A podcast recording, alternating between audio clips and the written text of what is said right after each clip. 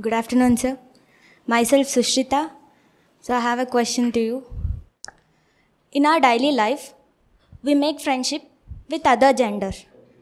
But society tags a wrong name and spread rumors and prohibit our relationship. So how can we deal with? No, but your relationship is with a person, not with the society. Yeah. So But it makes- I would be bothered with the person I have a relationship with. Why should I bothered about all the people I'd have no relationship with? But we are living in the uh, but we are living in the society and uh, it makes sense too. You are in this hall, right? There are so many people here. Are you looking at each one of them? You're looking at me. So, what I say right now matters to you. Why would you be concerned with what he or she at the back seat are uh, quipping? Equally, there might be a couple of cockroaches and lizards here. Are you concerned with what opinion they hold of you? if your relationship is with a worthy person, all that would matter to you is what that person thinks, right? That is the meaning of relationship. I am related to this person, and I am related to this person because he is worth it. There is a choice involved. Hmm? There is a value judgment being exercised here. We do not get related to just about anybody, or do we? Hmm? So if I'm related to this person, this person is worthy enough to be heard. So I'll hear him out. I listen when he or she says something. How about the hundreds of other people I might accidentally just know? Had they been worth anything, I would have had a healthy relationship with them in the first place. But the fact is, with them you hardly have a relationship, right? And if you do not have any relationship with them, why must you give importance to them? You know what it means if you are giving importance to all and sundry? It means that in the first place, your relationship with the person of your choice is not strong or healthy enough. Else, there would be no need to listen to so many people. As I speak to you, must I look at what is happening outside that door? Or there, down there, something might be happening, somebody might be moving, a couple of people might be quarreling. Uh, must I be concerned? That's how life is. There are just a few things good enough to be picked up. And there are millions of distractions. Why would you be bothered with the millions? The millions are minions. Huh? You understand minion? What is a minion? A bunch of people. Somebody small, somebody unfit, inferior. Hmm? A servant kind of figure. It's a minion. Be with the master and forget the minions. The minions are the millions. What to do with them? But here, as I speak, there is a big assumption involved. And what is the assumption? That the person you are with is first of all the right choice. You can ignore the rest of the world only when you have made a right choice in the first place.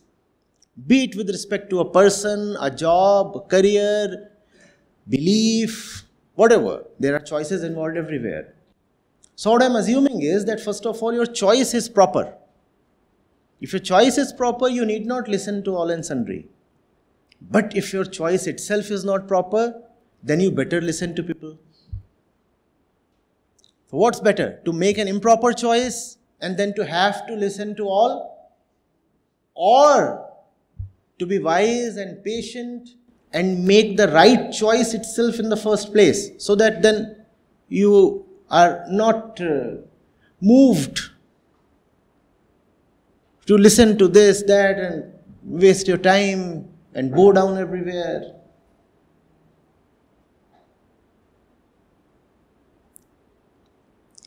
That's the benefit of wisdom.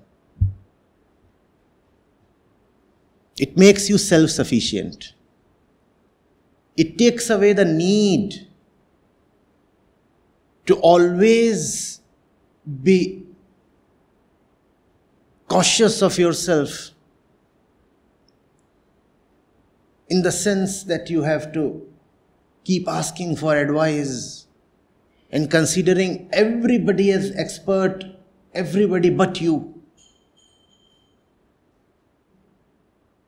And you allow everybody the right to meddle in your affairs and offer you unsolicited advice. Any general man on the road,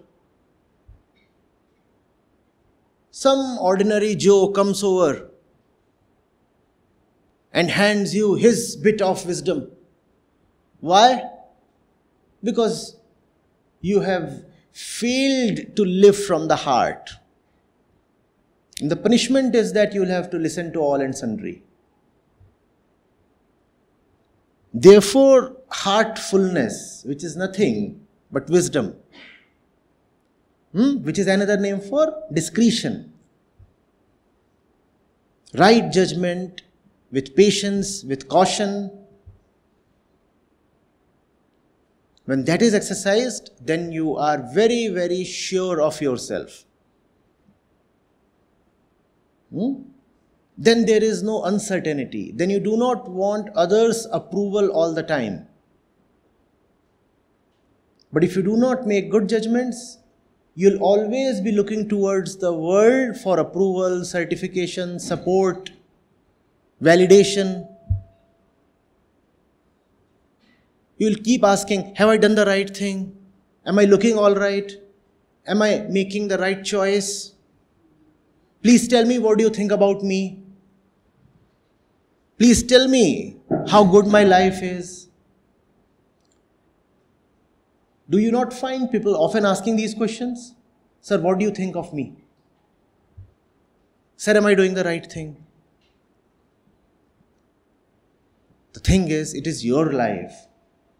If it is your life, how is it that others will be able to give you the right advice?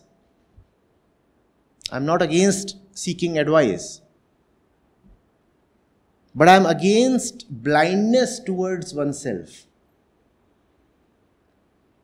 It is one thing to know as much as you can and then go seek a wise person for deeper insight. That is one thing. And it is another thing to have become compulsively dependent on the world. Relatives, neighbors, unknown people, virtual counseling, all kinds of things become too much for you. Don't let that happen. Huh? You are not indebted to anybody. The ones who want to exercise control over your life, they will not die along with you in the moment of your death. Hmm? Will they? When you suffer, they don't. The fact of one's existence is loneliness. Right? All the others are just apparitions. They appear to give company, they cannot. So don't let people have uh, unreasonable rights over your life. What good can they really do to you?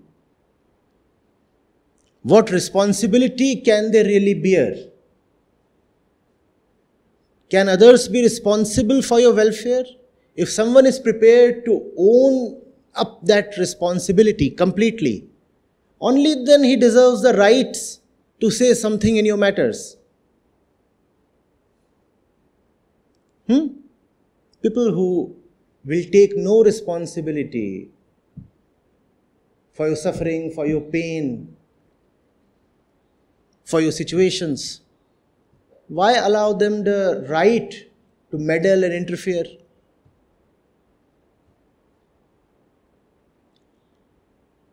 Getting it?